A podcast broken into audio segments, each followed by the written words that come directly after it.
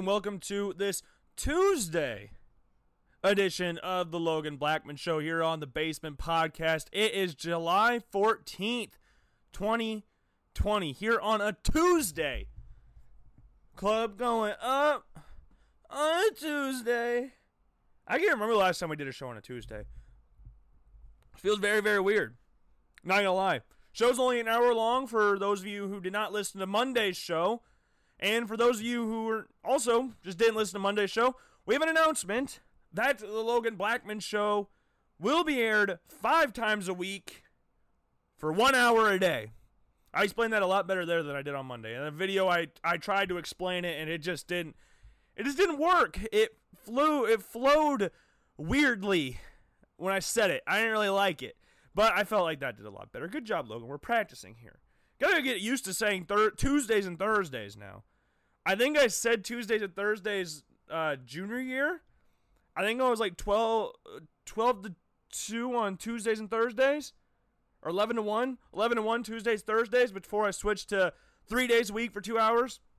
Now, this is just the podcast, of course. If we go back to you and I and had the live radio show, we might go back to the two hour segment. But as it stands right now, we're more than likely just going to stick it out with the one hour for five times a week. Yes, it's one hour less of Logan Blackman Show content than what your heart desires, but you know what? Hopefully, this just improves listening time. That's what I'm hoping.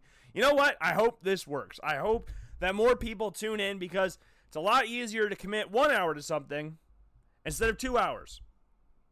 It's a lot easier to do that, especially when it's just one person talking. Now, music, easy. I can turn on music whenever I want podcast, I had to be swayed into it a little bit more. It's like, uh, two hour show. Uh, it's, it's all right. One hour show. Ooh, okay, you're getting me, you're getting me. 30 minute videos. Oh, okay, it's, it's getting better. I can put a little bit of time off to watch a 30 minute video. It's not too bad. It's not too bad. Yeah. I think we're going well. I think this is all just going in the right direction, the right trajectory. Now, we are recording this a lot later than what I would have liked. It's 307 right now here in Urbandale, Iowa. I'm hoping to get done right at or around 407 or 405 today because that means I just talked for an hour straight like we did on Monday. So, without further ado, let's just dive right in headfirst to this Tuesday edition of the Logan Blackman Show. Reminder go follow the Logan Blackman Show account on social media at the underscore LB underscore shows, the Twitter for the show at Logan underscore Blackman's my personal Twitter account, The Logan Blackman Show on Instagram. Just search The Logan Blackman Show, it'll pop up. And Blackman Logan is my Instagram handle. Go like the Facebook page, Logan Blackman Show on Facebook, and go subscribe to the YouTube channel where we'll be posting 30 minute clips from The Logan Blackman Show three times a week. I'm not going to do it on Tuesdays and Thursdays because I have a lot more stuff going on on Tuesdays and Thursdays than I do on Mondays, Wednesdays, and Fridays. So I have a lot more time to edit those videos down to a half hour to make it and more enjoyable, I guess. Because I don't want to just upload an hour long clip of me talking. I have to edit it down, and it takes a while. And then downloading it takes forever, and then uploading it takes forever. It's like a three, four hour process to get all that done. The editing is surprisingly the easiest part. Because the last two times I've tried to upload videos, it stopped uploading like right as it's about to end. It's like, ah, I can't do it anymore. I can't make it. I can't do it. But then, so you have to restart again. So that's a whole hour process trying to get it to download. And then about a 40 minute process doing that while also editing it. So yeah, it's a long process. I usually start recording on Mondays, Wednesdays, Fridays. I usually start recording around 9 or 10. That's the goal. And then get done, upload, shower. Then once the podcast is done uploading, go out, sit on the couch, edit it, go to my dad's office, upload it. That takes me till about 6:30, 7 and sometimes 8 8:30 when we're struggling. But we're here at 3 with no video today, so don't be looking for a video if you're listening to the podcast. But I know I just had to plug the social media real quick.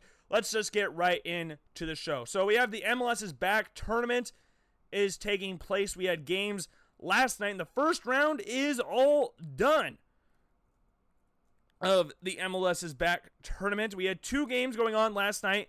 LAFC versus the Houston Dynamo, and the LA Galaxy taking on the Portland Timbers. Uh, the LAFC versus Houston Dynamo game ended at a 3 3 draw. Bradley Wright Phillips getting his first goal for the club. New York Red Bulls legend scores his first goal for his new team. I think it was his debut as well. Diego Rossi gets a goal later in the game in the 63rd minute to get to 2 to 3. And then Rodriguez in the 69th minute gets the last goal of the game to seal the draw. Good fight. Good fight from LAFC. They were down 3 nothing, 3 to 1 at halftime. They were tied 1 to 1 and then Rodriguez and Elis got two goals. Elis scored in the 40 the 50th minute pretty much. 45th minute plus 5 minutes of added time to get it to halftime 3 to 1. I mean, credit to where credit where credit's due. Playing without Carlos Vela is not the easiest task in the world. The best player in the MLS is no longer playing for you at this point in time. He's still under contract and all that stuff. But for the MLS's back tournament, he's out. He's sitting out. So I give credit to LAFC for fighting back against the Houston Dynamo and the LA Galaxy in this one. Another team in LA lose to the Portland Timbers two to one. Chicharito gets his first MLS goal. Uh, Ebobisse and Blanco get their two goals in the game for the Portland Timbers to win two to one in my group of death. So in the standings right now, the Portland Timbers sit on top with a plus one goal differential with three points to their name. LAFC and Houston are dr- tied at one, and the LA Galaxy sit dead last in Group F for the MLS's back tournament, sitting in last place in the third place ranked teams out of all the groups, A through F. Atlanta United sit dead last in the group, the only team in these groups, it looks like, from the third place rankings, anyways, that has not scored a single goal out of all of them. And if this is how it were to end, if they were to end today, Sporting Kansas City and Atlanta United would not be moving on to the knockout stage of the MLS is back tournament. Because the MLS is back tournament, we kind of explained this last week when we did the whole prediction thing, when we went through each group and said who's going to win and all that stuff. There's two winners, and then you have the third place teams, and there's four third place teams that will make it on to the next round. And with the withdrawn of Nashville SC, uh, who else withdrew? FC Dallas. There are now even groups across the board. So there's no longer six teams in Group A. There is now four teams in every single group. So it's the same for everybody else now. So two champions from each group. We got first and second, and the third place team, the top four, move on to the next round. It's like a World Cup. It's pretty much like the World Cup, which I'm not feeling very confident about this right now. Oh man, it's not looking too hot for Logan, host of the Logan Blackman Show.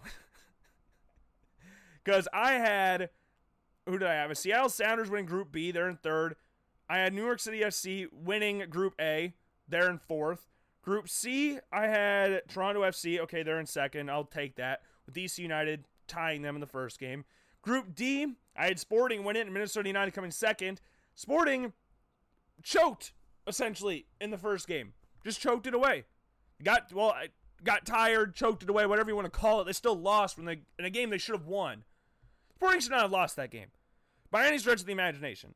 My friend Noah was over. He's as we talked about on Monday. He's a big Minnesota United fan. In the amount of time we watched, now granted he only watched till halftime because he had to get up and work at 4:30 in the morning, so he couldn't finish the game with me. He went to bed like right at halftime. Sporting was dominating the game. In the second half, Sporting was dominating it. And then Tamelia gets a red card, and then it all goes downhill from there. Terrible, terrible result for Sporting. Khiry Shelton, the goal scorer for Sporting, scores an own goal for Minnesota United. And Molino gets a goal in the 97th minute of the game to seal a 2 1 victory. Sucks. Group E, I had Atlanta United winning it. They're in last, losing the New York Red Bulls 1 0. Now, it was in the fourth minute, so you can say that was, e- was cheap or whatever you want to call it. I don't care. Whoever plays the FC Cincinnati, though, is going to win by a lot, like uh, the Columbus Crew did. We had Columbus Crew, I think, coming in second. We might have had them coming in third. I know I didn't have them winning because I had Atlanta United winning the group, but man, I should have had more faith in Caleb Porter and the Columbus Crew. I really liked them going into this tournament, but I just I undervalued them. I undervalued them. In the Group F, I had LAFC winning. They drew their first game, came back to draw their first game, and hopefully LA Galaxy can rebound after that 2 1 loss to the Portland Timbers. But that's what we're going on in the MLS's back tournament. The next games in the tournament are taking place tonight. First game will be at 7, next one at 9:30. We have New York City FC versus Orlando City and Philadelphia Union playing Inter Miami. Again, 7 o'clock is the NYC FC game, and at 9:30 is Philadelphia Union versus Inter Miami. Group B will be on the 19th. So we got a little ways to go for the Group B. Oh wait, no, no, no, no, no, no, no, no. I'm I'm mistaken. I am mistaken. Group B, we already have action taking place. We had a game taking place this morning between the Chicago Fire and Seattle Sounders. I forgot about that because I was watch- I followed it on Twitter, and uh, yeah, Seattle Sounders lost two to one in this game to Chicago Fire. Berić and Panetta getting goals in the game for the Chicago Fire. Panetta getting his goal in the 84th minute. Buana got a goal in the 77th minute for Seattle, but it wasn't enough as the Fire take victory there. Then a game tomorrow in Group B Vancouver Whitecaps versus the San Jose Earthquakes tomorrow at 8 p.m. Central Time. Group C Montreal Impact versus Toronto FC and DC United New England Revolution are the next games. Montreal versus Toronto Battle Canada is on July 16th. DC versus New England is on July 17th. Group D, uh, July 17th, Sporting versus Colorado Rapids. And later that night, Real Salt Lake versus Minnesota United. Group E on the 16th, Atlanta United versus FC Cincinnati. That should be a bloodbath. And Columbus Crew versus the New York Red Bulls. That'll be a really, really fun game. Red Bulls versus Columbus Crew. And then Group F on the 18th, Portland Timbers versus the Houston Dynamo. And the LA, LA Galaxy taking on LAFC. We got a lot of exciting action going on in the MLS's back tournament. Uh, for the rest of the world, now we're only going to focus on two leagues here because in Serie A, nothing's happened. In Serie A, Juventus or Lazio have not played, so there's really nothing to really discuss in Serie A. So in La Liga, we got some action going on right now. Real Madrid won yesterday, 2 to 1 against Granada, as expected. Now they are sitting four points above Barcelona on the same number of games, just one more win than the Catalan Giants. And man, it's going to come up. It maybe Real Madrid slip up. Maybe. I'm not saying it's likely, but maybe. They play Villarreal on Thursday, Barcelona play Osasuna. If Barcelona if if if they whatever they believe in, pray to whatever they believe in and just pray that Real Madrid lose to Villarreal. The worst case scenario for Barcelona is that Real Madrid draw. They cannot win. That is the worst, worst, worst case scenario. Barca need at least a draw for Real Madrid against Villarreal. Villarreal, known throughout their history for having a good defense, not necessarily this year, allowed 47 goals, which is the most by far in the top six in La Liga. But they're going to need that defense to step up. Real Madrid have only allowed 22 goals this season, which is easily the most in La Liga this season. Well, not easily. They're four goals above Atletico Madrid, and I kind of breezed past them when I was looking at the stand. Whatever, whatever, whatever. Man, Barca need a big, big result from Villarreal against Real Madrid, and then hoping on Sunday, because again, even if Real Madrid lose and Barcelona win, there's still a point behind Real Madrid. So they're going to need a result on Sunday as well. Barca play Deportivo Alaves, and Real Madrid play Leganes, and Leganes sit 18th in La Liga on 32 points this season. It doesn't look like it's happening for Barcelona. I'm sorry. Even if Villarreal win, I don't see Real Madrid losing their last game to Leganes. I just do not foresee that happening at all. I, I just can't. I can't. I can't see that. It's impossible for me to see that. But I think they can close it with one. In their dreams, they can win the league, but Real Madrid have to lose their last two games. But man, sorry, Barca. Your new uniforms are nice. I kind of like the new uniforms, and hopefully, you can get the new players coming in. Hopefully, Lautaro Martinez decides to come over to the the Nou Camp this offseason because you're gonna need him. Need some squad depth for Barcelona, really. A lot of young players. Martin Braithwaite though he's been doing well in Barcelona uniform, should not be anywhere near playing for Barcelona. Martin Braithwaite was at Middlesbrough like four or five years ago, and he did absolutely nothing there. I remember him at that time because he was playing for Toulouse before that. I made an all Afro team on a, on a couple FIFAs ago. So he was obviously my striker because though in the game when you played with him he didn't have a striker, he didn't have an afro, but on his picture he had an afro. So he was on my all afro team and he was leading the line for my afro team with Fellaini obviously being the captain of the team. But he did nothing once he came over to Middlesbrough. And then now he's playing for one of the, if not the biggest club on planet Earth. How ridiculous is that? Like, at least with Odion Ighalo and Manchester United, at least Ighalo was at once linked to Manchester United when he had that one really good season for Watford before he effed off to China to play with Shanghai Shenhua. At least that was a link there. I have never once in his professional career heard Martin Braithwaite get linked to Barcelona. But he's there. He's there. So for their sake, I hope they get Lautaro Martinez this offseason to get some striker depth on this roster. Because Ansu Fati, great. Griezmann, he's had an okay first season in Barcelona. Messi's Messi. Luis Suarez is to still score goals. But Lautaro Martinez would add another thing to their team, which is what they need right now. They need some other things on their roster. They need something. Because even though they have more goals than Real Madrid, they're still going to find themselves sitting in second place. So they need all the help they can get to avoid losing the stupid games and drawing the games that they should not be drawing. Like when this restart happened, they had like an 80 something percent chance to win the league. Now, I think Real Madrid have a 98% chance to win the league. That's Logan Blackman show numbers. I don't know those are official numbers. Those aren't the official betting numbers, but Logan Blackman show numbers. But yeah, Barca, you messed it up.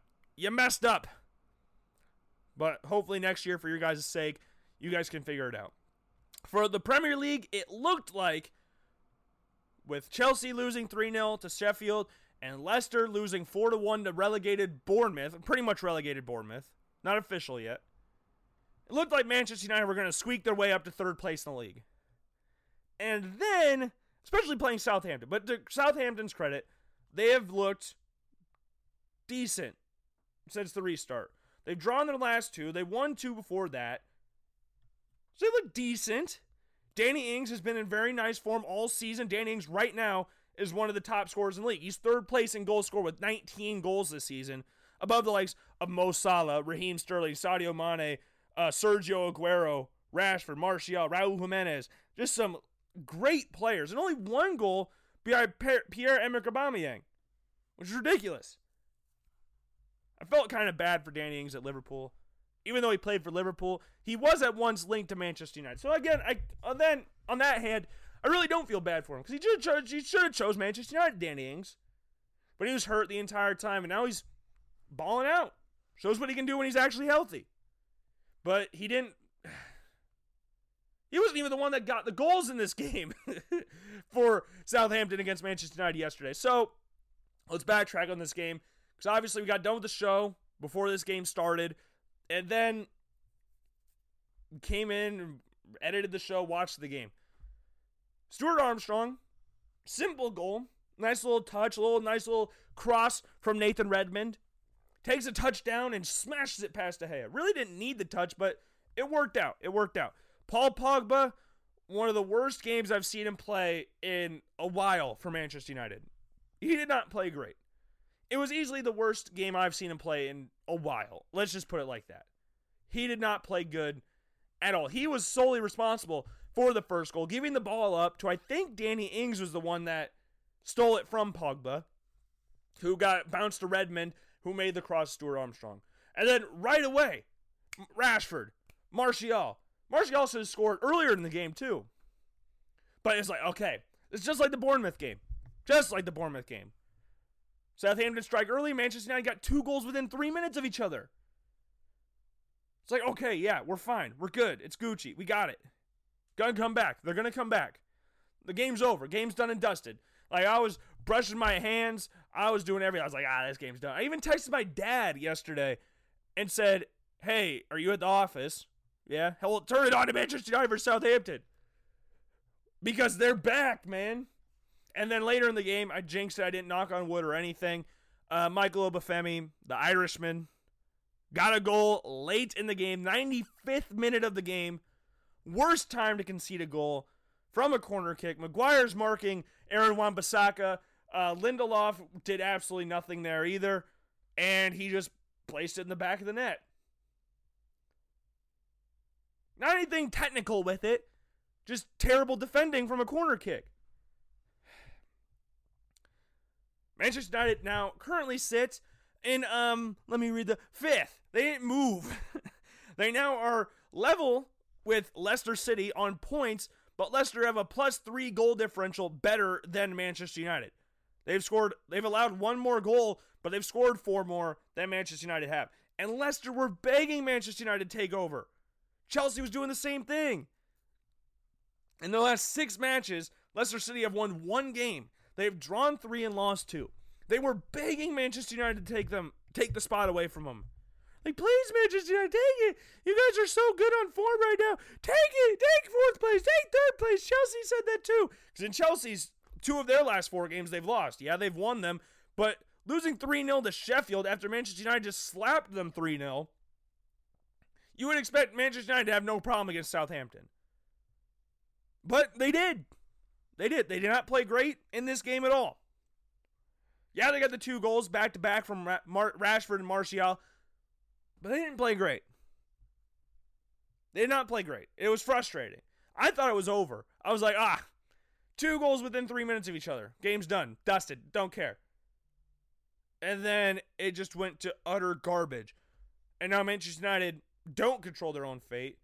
I mean, their schedule for the remainder of their season is not the hardest schedule in the world. Comparatively to the likes of Chelsea and Leicester, now Manchester United and Leicester City will play each other on the last day of the season this year.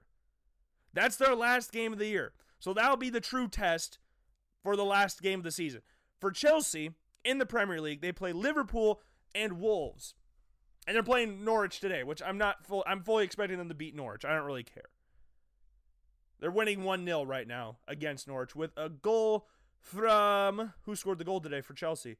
Olivier Giroud, Christian Pulisic, Captain America getting the assist in the game. But yeah, I'm not really expecting much from Nor- already relegated Norwich today. But I need some help from Liverpool and Wolves. Need some help. And for Leicester City, again, like we said earlier, playing Manchester United, their last game of the season. Chelsea and Manchester United will meet up for the FA Cup semifinals, which will take place in a couple days. But for Leicester, their last three games are against Sheffield, Tottenham, and then Manchester United. Not there. That those are tough games. Not necessarily. They're not super tough like playing Liverpool and Manchester City. Those are good teams. They're good. You just saw what Sheffield United, what brimming with confidence did against Chelsea, a team that's one spot above Leicester in the standings. Tottenham just beat Arsenal, which I guess is not that impressive, but still beat them. Manchester United in their last three games Crystal Palace, West Ham, and then Leicester. If you're looking at the games alone, Manchester United should finish third. This is what we said when the restart came back when they came back. I said Manchester United will finish third in the Premier League. I was confident in saying that. And I still feel that, even though they screwed around and drew with a team they should have beat. Even if it was just two to one, they should have won the game. They should have held out. It sucked. It wasn't very. It, it wasn't very fun to watch yesterday. Let's just put it like that. It was fun for three minutes, and then the rest of it was just kind of frustrating. Rashford's missing chances. Martial missed some chances early. It's just frustrating. But I still believe they will finish third place in the Premier League. Leicester, their form's not great, as we already said. Not looking that good. Out of their last six games, they've won one. So I'm feeling fine about Leicester. Chelsea is the team that could go all over the place. With Liverpool, I don't know what kind of Liverpool team they're going to be facing. Liverpool's essentially just checked out of the league. They're just done. They don't really care. They are mentally checked out. They just drew with Burnley. Like they're Liverpool could care less what happens. They won the league. Anything else could happen. So I don't think Manchester United are going to get a lot of favors from Liverpool, but at least get top four. At least get top four. And we can expect maybe Norwich have a miracle tucked back in their pocket, even though they've lost almost every lost every game since the restart. At least a draw. Teemu Pukki, uh, Todd Cantwell is back in the starting line. Please get something in the game for you guys. You guys need it. Or Drmic, not Pukki. Pukki's not starting. He's on the bench. But Drmic, get a goal from Todd Cantwell, please. Alex Tettey, the captain, get a header in. Max Aarons, get a goal today. Tim Krul, you like saving penalties? Go take a penalty. Just get a goal. I believe in you guys. Just get a draw. Get a draw.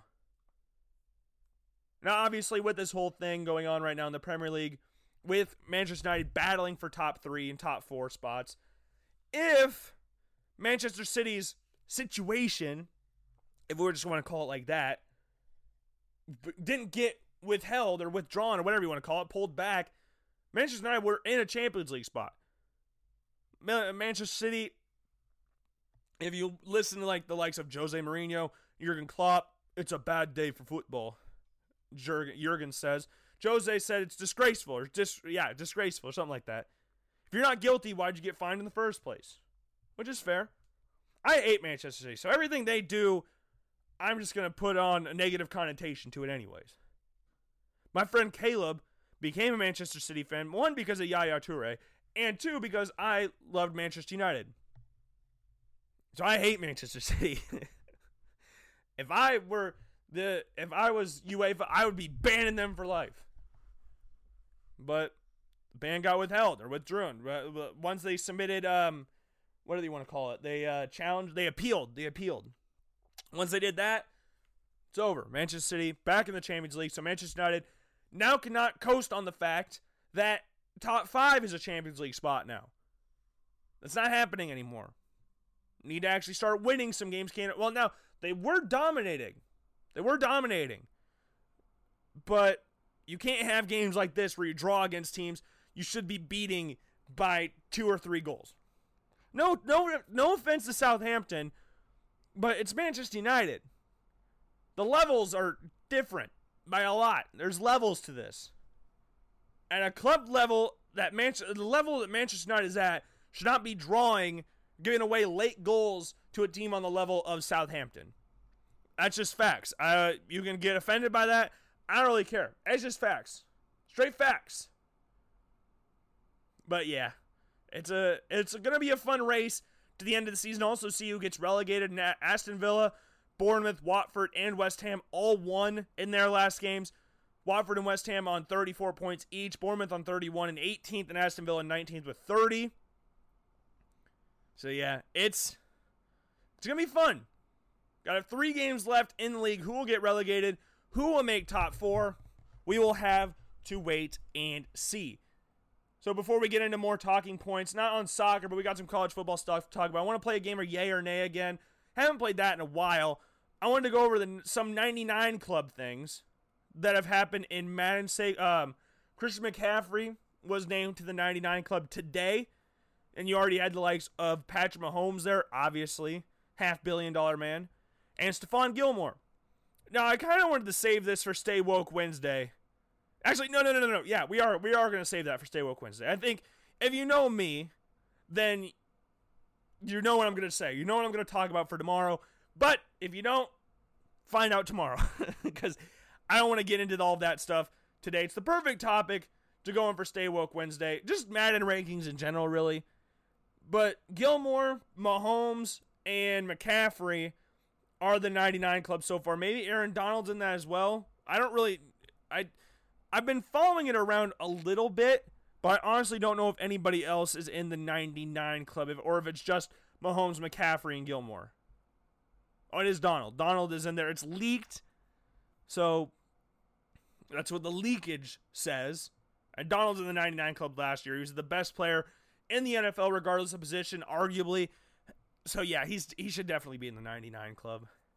Unsurprisingly, Lamar Jackson's fastest quarterback in the NFL. Uh, Kyler Murray's right behind him. Taysom Hill's the one that kind of surprised me at 90.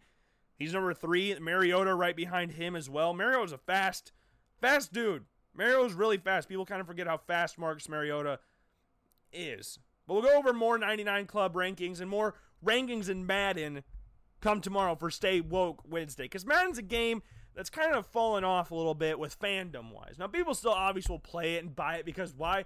It's Madden. I gotta play the new Madden.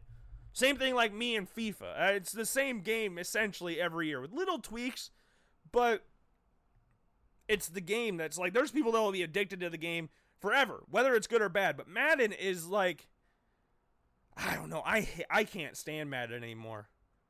I got Madden was it Madden 18? Which one's the yeah, Madden 18 because that's the cover. That's Antonio Brown on the cover. That was the last Madden I got. And I was with a friend over on the south side getting we were just looking for rock band and we went to the GameStop on the south side and that Madden just came out that day. And I kind of forgot about it. But I was like, "Ooh, let's get let's get Madden. We're here. Might as well get it." Got paid today. And then played it and got so frustrated. I haven't touched it in a while. It's been a fat minute since I have even looked in the direction of my Madden game. As you notice, I don't even remember what year it is. I think it's Madden 18. I think it's Madden 18. But man, can't stand Madden.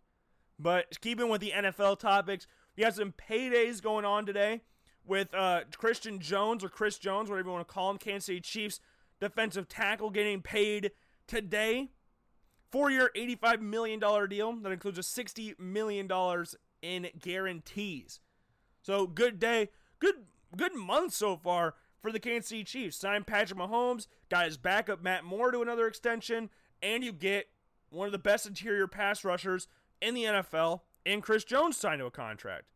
So good days, good things all around for the Kansas City Chiefs and their organization. Sadly, pains me to say that. And also from Ian Rapoport, another person getting paid today or closing in on a new deal is the Browns and Myles Garrett closing on a five year, $125 million deal. Another massive deal this time. This time for 25 million in new money per year. Their top priority of the offseason and are they are in the final stages. The Browns' top priority this offseason was getting star edge rusher Myles Garrett signed. And Daniel Jeremiah, the best NFL draft scout for TV. If if you're interested in learning more about the NFL draft or want to follow the NFL draft more, I don't know him personally, but I love listening to what this guy has to say. Uh, he's the best when it comes to NFL draft previews, mock drafts, all that stuff. I liked Mike Mayock a lot, and I like Jer- Daniel Jeremiah just as much. I obviously, obviously have differing opinions about Mike Mayock now, as he is the general manager of one of my least favorite teams in the NFL, the Oakland Raiders. Not Las Vegas Raiders, Las Vegas Raiders. But Daniel Jeremiah tweeted this about 22 minutes ago. Myles Garrett is the most talented edge rusher in the NFL. He hasn't always been the most consistent, but he has the best toolkit. We can bring that up on Stay Woke Wednesday if you want to. Because there's obviously players that are very talented. But Myles Garrett, the talent's been there his entire career. He had a great season last year until the whole trying to decapitate Mason Rudolph thing took off. Maybe he was trying to make Mason Rudolph a competent NFL quarterback. I, I don't know. But he is talented. Most talented, he's up there for most talent. Yeah. It's like looking at this draft. Like the past the 2020 NFL draft. Jordan Love is arguably, uh, out of talent wise, the best quarterback in this draft. Talent wise. Is he the best quarterback in this draft? No. I don't even think Jordan Love would say that. Actually, maybe he would, because you got to have self belief. But Jordan Love, out of all the things he can do, he's the most talented. He has the biggest upside out of all these quarterbacks as well. He has a similar skill set to that of Patrick Mahomes and Aaron Rodgers. Like, you don't say that about the other people in this draft. I've heard uh, Joe Burrow linked with Tony Romo. Tua linked with uh, Steve Young just because he's left-handed and it's a lazy comparison. They've not a lot of left-handed quarterbacks that really compare to Tua. But very accurate was Steve Young, one of the most accurate quarterbacks in NFL history. And then Justin Herbert, who did I hear him? Matt Ryan was the guy I heard from him. But Aaron Rodgers and Patrick Mahomes Patrick Mahomes is the best quarterback in the NFL right now. Rodgers is one of the greatest quarterbacks of all time. And he's been linked to them. Not saying, now, not saying that dude is as good as them, but the skill, like the stuff he can do, is very similar to what they can do. The throws he can make Not as consistently, obviously. But man, Jordan Love is talented. I love Jordan Love. But we'll have to see how he does in Green Bay. I can't think of a lot of better quarterbacks you can learn from than Aaron Rodgers. One of the the I think he is the best quarterback when it comes to touchdown interception ratio. I think he is the best. Like statistically, I think he's the best. I he's going to learn a lot from him. He's very similar in skill set to him and now he'll cut down on the turnovers, which the turnovers will go down regardless because he lost the talent that he didn't really have the season before, but he lost a lot of that non existing talent the next year to then zero talent his last year at Utah State. So he's trying to force plays, he's trying to make plays, force throws, which saw his interceptions raise like crazy and his touchdowns drop a lot. Saw him throw 17 interceptions last year at college. But the talent is there. So when Daniel Jeremiah says he's the most talented edge rusher, doesn't mean he's the best, but talent wise, he has to be up there. Daniel Jeremiah, I, I agree that he is one of the best edge rushers in the NFL. Not the best, not the best. Let's get that message straight. He's not the best, but he's up there. He's definitely up there with in regards to talent. So where did all these guys come from? They came from college football. Ooh, seamless transition there by Logan, host of the Logan Blackman Show. It's absolutely seamless transition. So, with college football, the big question right now is will there be a college football season? Now, there's also been reports of it getting moved to the spring because the NJ- NC, NJCAA, the National Junior College Associ- Athletic Association, came out with a statement yesterday, or not yesterday, to official statement yesterday, but it came out a couple days ago an official statement yesterday from the National Junior College Athletic Association from Charlotte, following the recommendations of the NJCAA Presidential Advisory Council and the NJCAA Board of Regents. Oh my God, I'm not going to keep repeating the same acronym. It's hard to say this because I got to insert the J to NCAA. The NJCAA has announced its adjusted plan of action for the upcoming 2021 season. Uh, following the Board of Regents vote on Monday, a majority of competition will be moved to the spring semester.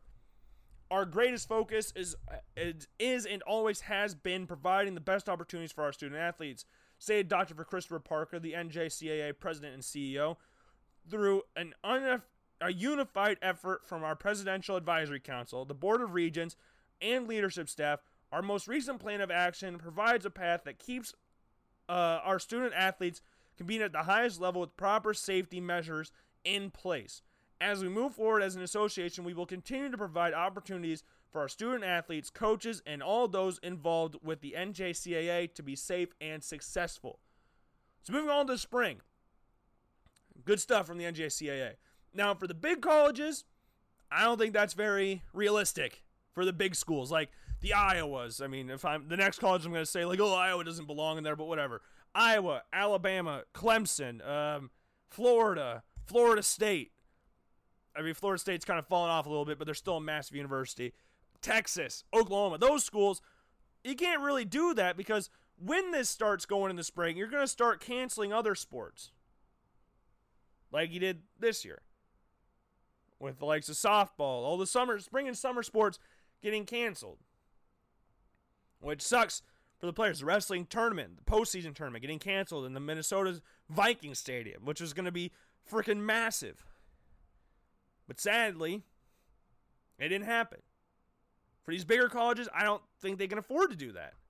Maybe they can. They're missing an entire fall. The NCAA and college football is the most profitable sport. College football is the most profitable sport in college athletics by far.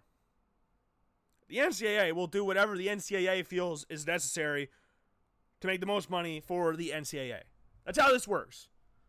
That's how this really works. Junior colleges, yeah, you need to go go ahead and do that. And one point that got brought up: what about the people that graduate in the fall instead of graduating in 2021? They're graduating in December or November now. Well, glad to see. There's players that have graduated before that play college football. It happens all the time. Joe Burrow most recently did it last year. He was already graduated. And he played the national championship game. He even said that on part of my take when they said, Was Odell Beckham handing out money? Joe Burrow's like, Yeah, I'm not a student athlete anymore. Yeah, I already graduated. You're just there. They'll take a certain number of credits to play these games, but yeah, it's gonna it's gonna be weird. It's even weirder that we have schools or conferences like the Big Ten and the Pac-12 canceling non-conference games, which which provided a lot of meme opportunities for a lot of people on the internet. Because you got, oh man, yeah, that was what I learned as well. COVID 19 can't spread to non, it only spreads in non conference games. And the logic behind this is odd. I saw this on Twitter and it was like, traveling to UNI, or UNI traveling to Iowa, or Iowa going to Iowa State, or back, Iowa State going to Iowa. Oh, no, no, no, no, no, can't do that. Iowa traveling to New Jersey to play Rutgers. That's it. This, this doesn't make sense, really. That makes zero sense if you think about it. We're trying to keep the student athletes safe. Well, then you'd keep them in the same state. You'd not cancel the games where you're playing your in-state rivals like Iowa and Iowa State. First time this game won't get played in 43 years. And for the UNI Iowa game, UNI is missing out on. Let me see if I have my numbers right, just so I can read out the right number. $650,000 check from the University of Iowa since this game's not getting played. That's a lot of money. That's basically three quarters of a million dollars. That's a lot of money. Basically, three quarters. I know it's not, but basically, just work with me on this. But we're going to go play in Rutgers and New Jersey because that's safer from Iowa State traveling an hour northeast to, or just an hour east, hour and a half east, however long it takes to get from Ames to Iowa City. I don't know. I've never made the trip. But going from Ames to Iowa City. Oh, let's forget about the hour long trip from Cedar Falls to Iowa City. Let's make our however long plane flight to Rutgers to take on the Rutgers Scarlet Knights and blow them out by 50 points because that's totally worth it. Rutgers has not won a Big Ten games in two years. Now their non-conference games are out. The only chance Rutgers had at winning games was in the non-conference. Now those are done. Even Rutgers pages, fan pages, are making fun of Rutgers for that. It's kind of funny, but it just doesn't. That doesn't make a lot of sense. Like, yeah, let's cancel our games where we're playing our in-state teams and travel through two time zones to get to, or one time zone to get to Rutgers. So you're traveling from Central to Eastern time. Doesn't make that doesn't make a whole lot of sense now, does it? It's very confusing. It's not confusing. Well, it's not confusing. It's just stupid. it doesn't make any sense. Pac-12 did the same thing. I heard other conferences are thinking of doing the same thing as well. Um, and this raises a huge question: What's going to happen to Notre Dame and the other non-conference schools? Like you got Notre Dame, Army, uh, BYU, New Mexico State. I think's non-conference. Liberty. Wait, they're are they even non? They're FCS, aren't they? I think they're no, they're not. Um, whatever. I'm just thinking basketball, but I think they're in the Liberty Conference, the All are America. I don't know the I, whatever. Forget. i Don't forget. You mess up on things too. But Notre Dame playing in no conference. What's going to happen when all the other conferences start following suit and go, yeah, let's not play any non-conference games? It's a giant middle finger to Notre Dame. Might as well double bird them and uh, uh, putting a stranglehold on Notre Dame, saying, "You better go to a conference or you're not playing this year." Which I personally have no problem with Notre Dame not playing this year because I think Notre Dame should be in a conference right now. The fact that Rutgers is in the Big Ten and Notre Dame is in non-conference is ridiculous. Now, I'm not saying that Rutgers needs to join the Big Ten. That's a pipe dream.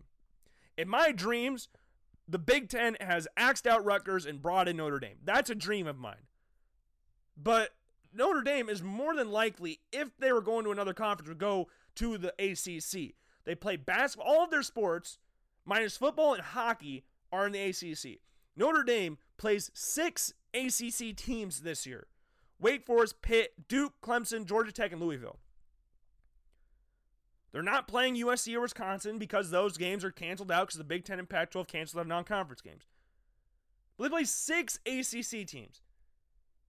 They're in the ACC for every sport except for football and hockey. Where hockey, they're in the Big Ten. So why not just go to the ACC? I know in their history they've never been in a conference, but Penn State was the same way before that. Miami was independent before they joined the Big East. Like big time programs join conferences all the time. It's not that huge of a deal. Notre Dame needs to join a conference. Whether it be the ACC or Big Ten, I would love them to join the Big Ten. Because then you have, it, I mean, that would they'd have to reshuffle the divisions again because that Eastern side is freaking ridiculous. You have Ohio State, Michigan, Michigan State, Notre Dame, and Penn State all on the same side with lowly old Maryland there to fight them off. Just Maryland, just leave. Like, you can't do that to little old Maryland. It's not fair to Maryland. But yeah, Notre Dame needs to join a conference, and I do not care that they are gonna. They might struggle because they're not, they might not play. Now there's no real plan for this whole situation because we don't know what's going to happen. It's all speculation at this point with what's going to happen to the Notre Dame football team. Which, again, I'm not a Notre Dame fan. I know two families that are Notre Dame fans. And one of them's barely a Notre Dame fan. They're just Notre Dame fans because they're Catholic. And they're not even really Notre Dame fans, but they like Notre Dame. Uh, QB1 down at William Penn, Alex Crehan, is a Notre Dame fan after he stops cheering for William Penn, obviously, because William Penn's his favorite team. But I don't care. Notre Dame can go F off. I don't really care. Go ahead. I want them to join a conference. This if this puts if this grabs Notre Dame by the nuts and says join a conference or he's getting ripped off. I hope it does that. Whether it be ACC or Big Ten.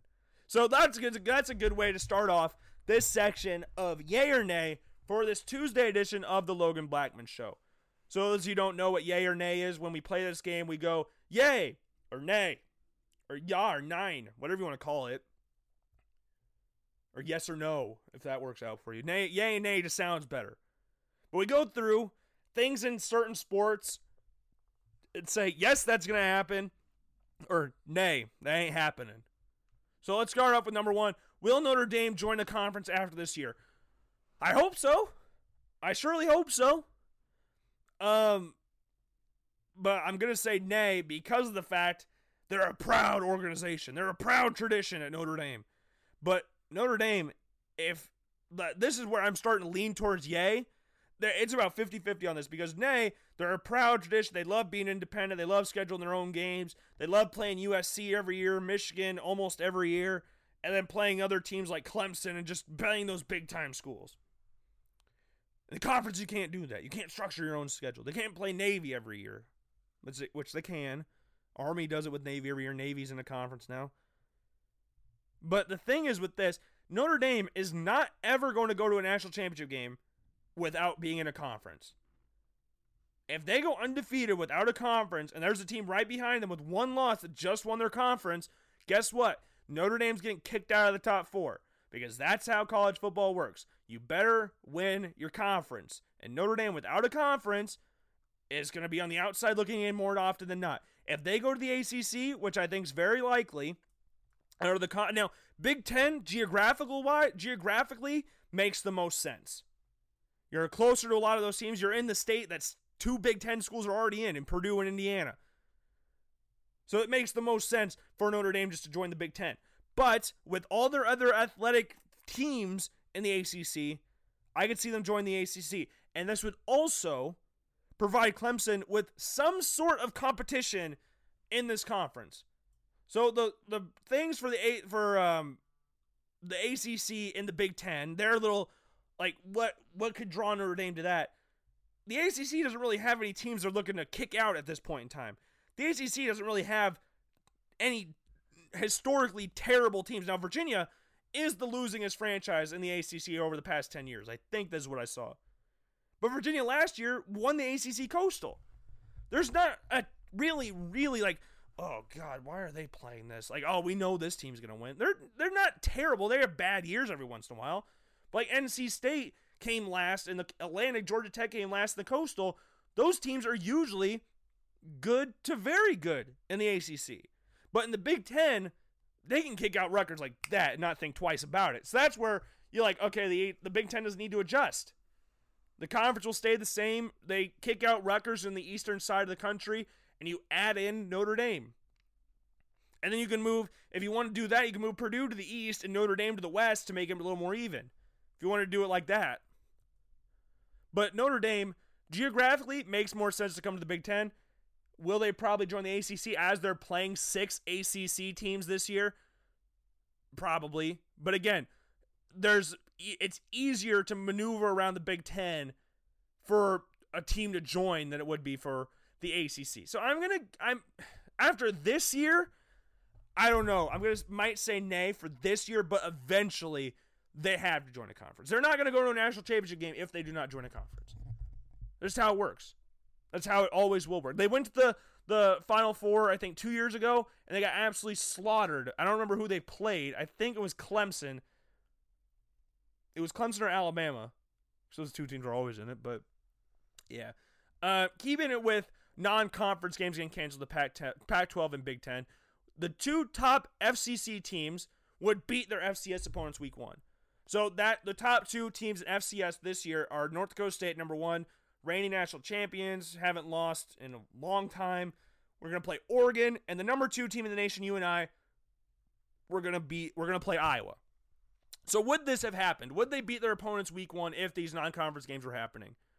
Iowa and Oregon are not easy places to go travel as a visiting team. Now, maybe the fans aren't as loud and rambunctious because they're just FCS opponents, but I think they could take it to them. I'm going to say nay for beat them, but I think they'd be close. I think it'd be a lot closer than what some of the FBS heads are going to say. Like, oh, they're playing those two teams. They're going to blow them out of the water. Oregon lost a few people. Now, they're still returning a lot of people, and they're in a weaker part of the Pac 12, so they're going to make the Pac 12 championship again. They're probably going to win around 10 games this year. Notre Dame, North Dakota State, tough, but would they beat Oregon, who just is off a Rose Bowl victory? I don't know, but I think they could have it within seven, three to seven points in that game. Same thing with UNI. UNI is returning pretty much everybody on their roster.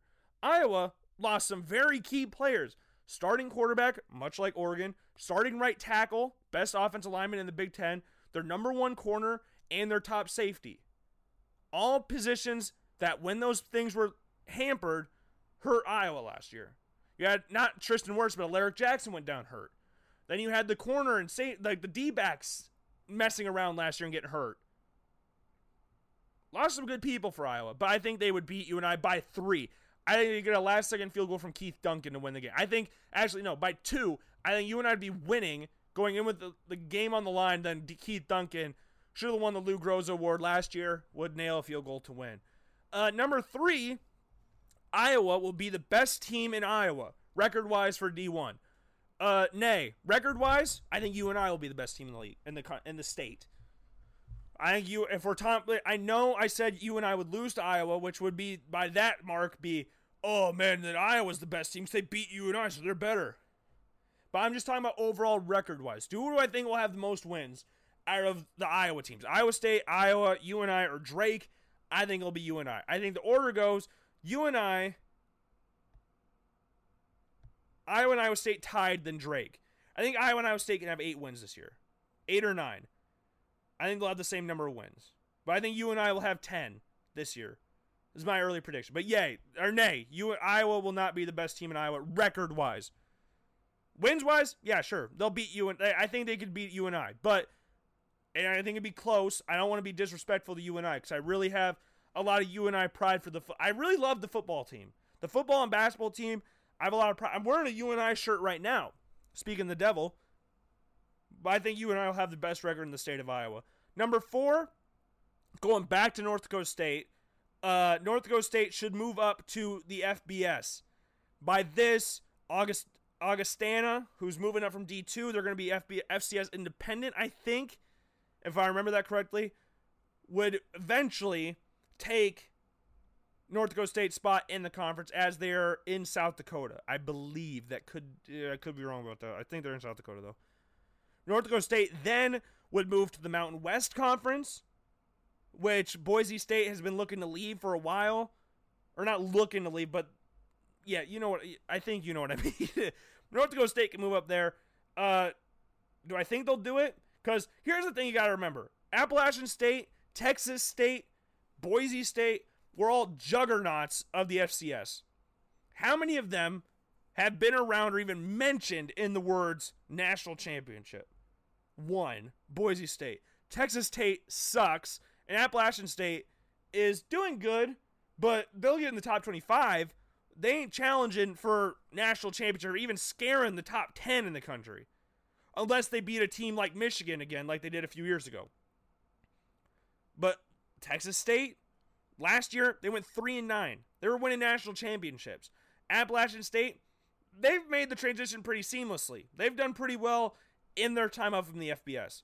But that's what you got to remember is the grass because the grass is not always greener on the other side. That's the thing you got to remember. Being these FBS teams that move up to the FCS level now, Boise and Appalachian State and among others that I can't think of right now have made transitions pretty easy. But they're not challenging for national championships. Not challenging up there with the Ohio States, Alabama's, Clemson's of the world. They're challenging for spots in the Bahamas Bowl. So would North Dakota State do that? Should they move up? Nay, I don't think they should move up. They're the kings of the FBS, FCS. They're going to be undefeated again in the best conference in the FCS. Or not undefeated again. I'm not going to mark them as undefeated I, I want the the UNI game is going to be awesome against North Dakota State. If that does happen, which I hope it does. But they're winning national championships and they move up to the FBS Yes, the Mountain West is not the hardest conference in the world, but they'd be winning nine games. They wouldn't be going undefeated every single year. I think Boise State, who, like North Dakota State, coming from those northern states, those mountain states,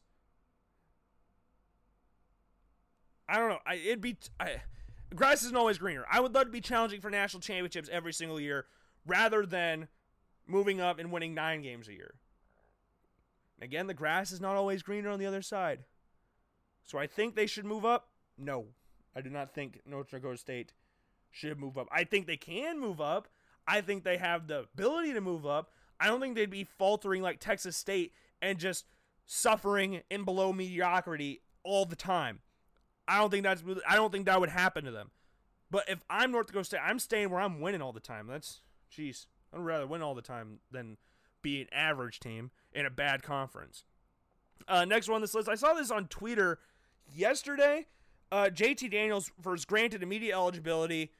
God knows why. The, NCAA does is so inconsistent with their granting of eligibility. It's ridiculous. Uh, so he'll be playing this year. Will he beat out Jamie Newman at Georgia? I think JT Daniels is more talented than Jamie Newman. Jamie Newman uh, had good numbers at Wake Forest but nothing that makes you go, wow, first round talent. If you look at him, if he's just standing there, that dude looks like a first rounder. He's big, he's strong, he's mobile, he's got a good arm, but his stats are just like, yeah, they're good, I guess. Didn't do anything at Wake Forest, but nothing that really wows us. You started to see him kind of fade out of first rounds as you look at more and more mock drafts. But will JT Daniels beat him out? It's gonna be close. You saw. You can look at the film of what they did. JT Daniels at USC, uh, Jamie Newman at uh, Wake Forest. Either one. Jake JT Daniels did not do anything spectacular at USC. You saw J- Kedon Slovis take that exact same team and throw for an insane number of yards, touchdowns, and high completion percentage. Like Kedon Slovis is better by a lot than JT Daniels. But JT Daniels and Jamie Newman are not world beaters. So we'll have to see how they do, but I'm going to go. Will he beat out Jamie Newman? Uh, nay, because Jamie Newman is going to be a senior. Jamie Newman's going to be done. JT Daniels comes in, sits behind him, learns, and then goes on to start for Georgia. Number six, same thing. Mac Jones will retain his starting job at Alabama. I'm going to say nay. Uh, I get that he's very good in the play action. I know Nick Saban likes himself some play action. I know that Nick Saban likes the experience of a guy like Mac Jones, I guess, has. He's been in the system longer.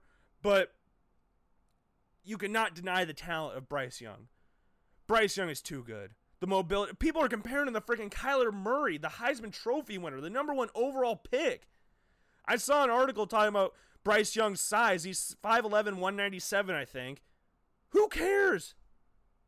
Kyler Murray and Baker Mayfield, Drew Brees, Russell Wilson are all starting in the NFL that are under six foot. I don't care if Brees and Will and Mayfield are listed six foot. There's no way they're six foot tall. I refuse to believe that. especially Drew Brees. I can see Baker. B- Brees, no. I don't care about size in the NFL for a quarterback anymore. That's done. With the way the NFL is looking at quarterbacks now, like if you did this 20 years ago, you would never see a guy like Kyler Murray or Baker Mayfield get drafted number one overall. But that happened. And the talent, he's got talent, more talent his left pinky than Mac Jones does. Now, I'm not saying Mac Jones is not good. Mac Jones could turn around right now and win a Heisman. I don't, if he does, good on him. But uh, from what I've seen from last year, from him and then Bryce Young in high school, I'm taking Bryce Young and not looking back. That's what I would do if I'm being 100% honest. Uh, number seven, Kyle Trask will be the next Joe Burrow. Uh, he's got a similar situation. We kind of talked about this uh, a couple weeks ago, I think, on Stay Woke Wednesday, I think it was. He's got good defense around him. Florida's expected to take a jump this year. Does Tra- I like Trask's mentality of coming from a backup and and uh in Houston to D'Eriq King to now being a starter and one of the favorites to go to the Final Four and one of the favorites to win their side of the SEC, the SEC East. That's a good story. Similar to that of Joe Burrow. Was a backup at Ohio State, transferred to LSU. Now is a Heisman Trophy winner, number one over pick. Greatest season college quarterbacks ever had. I don't think Kyle Trask put up the same numbers as Joe Burrow by any stretch, but I think he could have a good impact on Florida the same way he had on LSU. For stats wise, no, nay. But for what he can do for the organization of Florida and the school, I think he can get them pretty far. I like Kyle Trask. Number set, number eight. We're running out of time here. Justin Fields will be taken before Trevor Lawrence in the 2021 NFL Draft. I saw a mock draft that said this the other day or yesterday. Um, like we talked about with um, Bryce Young and Kyler Murray, with the way the NFL is going at quarterbacks, you're looking for more mobile quarterbacks and very efficient quarterbacks. Not necessarily looking for, oh, the biggest specimen at quarterback anymore. From talent. Justin Fields and Trevor Lawrence are the two most talented quarterbacks I've seen in college football in a while, talent wise. But Trevor Lawrence, I would still take Trevor Lawrence. So Justin Fields, and right now, in my opinion, on July 14th, 2020, I do not think Justin Fields will go before Lawrence. I don't think they'll go both in the top five, but I think Lawrence will go before him. Because Lawrence has won a natty. He beat Justin Fields in the head to head. He's got the size. I know we just said size is not that important anymore, but the size plus the mobility plus the arm strength all points to, jo- to Trevor Lawrence. Fields is more mobile, more efficient, but Trevor Lawrence is more of those desirable qualities than Justin Fields. Again, both top five quarterbacks, but I'm going to take Trevor Lawrence over Field. So, nay for that one. Number nine, Spencer Rattler become OU's best QB in the Lincoln Riley era. That's a lofty expectation. You look at the quarterbacks Lincoln Riley's had Baker Mayfield, Heisman Trophy winner, number one overall pick. Kyler Murray, Heisman Trophy winner, number one overall pick. Jalen Hurts, Heisman finalist, completely transitioned him from a running quarterback who would throw 17 touchdowns a year to a guy that passed for 3,200 yards and ran for a 1,000. Like, completely tra- translated, tra- completely flipped his college career to actually looking like a top first round quarter, not top first round quarter, but a first round quarterback. Ridiculous. Spencer Rattler, I think Kyler Murray's the most talented one he's had at Oklahoma. Kyler Murray did some amazing things at Oklahoma. So to say Spencer Rattler's going to be better than Kyler Murray, that's lofty. That's very lofty for a guy that's never started or even really played in a college football game. I know he's played, but not meaningful play. He almost beat, according to reports, he almost beat out Jalen Hurts at the start of the season last year.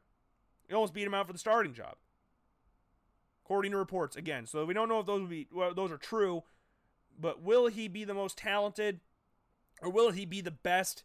I'm gonna say nay. It's gonna be a lot to be better than what Kyler Murray and Baker Mayfield and Jalen Hurts were. I think he can be better than Baker, which in my opinion is the second best one he's had. Just overall skill set that Kyler Murray has is like he's ac- like they're both accurate, but Kyler Murray's a lot more mobile than Baker. So I would take Kyler over Baker, but that's just me. So I think he can be the second best quarterback he's had, but I don't think he'll be better than Kyler. I think he'd probably just be third. I don't know if he can. I think he can be better than Jalen Hurts. I don't know if he can be better than Baker and Kyler Murray. Heisman winners, number one overall picks. That's lofty for a young guy. And number 10, there will be a D1 college football season in the fall. I sure hope so. I sure hope so. I don't know yay or nay on this one yet. There's too many questions about what's going on right now. Again, sure hope so. But it's going to be weird. It's time will tell. Time will tell. So that's our yay or nay section for this Tuesday edition of the Logan Blackman Show. And with that being said, I'm going to wrap it up today. Again, it feels weird doing only hour long shows, but I'm going to wrap it up here. I'll post the podcast on our Apple Podcasts and our uh, Spotify accounts. No video today. Sorry about that. We're only going to do uh, videos on Wednesdays, Monday, Wednesdays, and Fridays. So stay tuned for the video tomorrow. And I will see you guys on the podcast and video tomorrow. So, with that being said, have a good day and peace.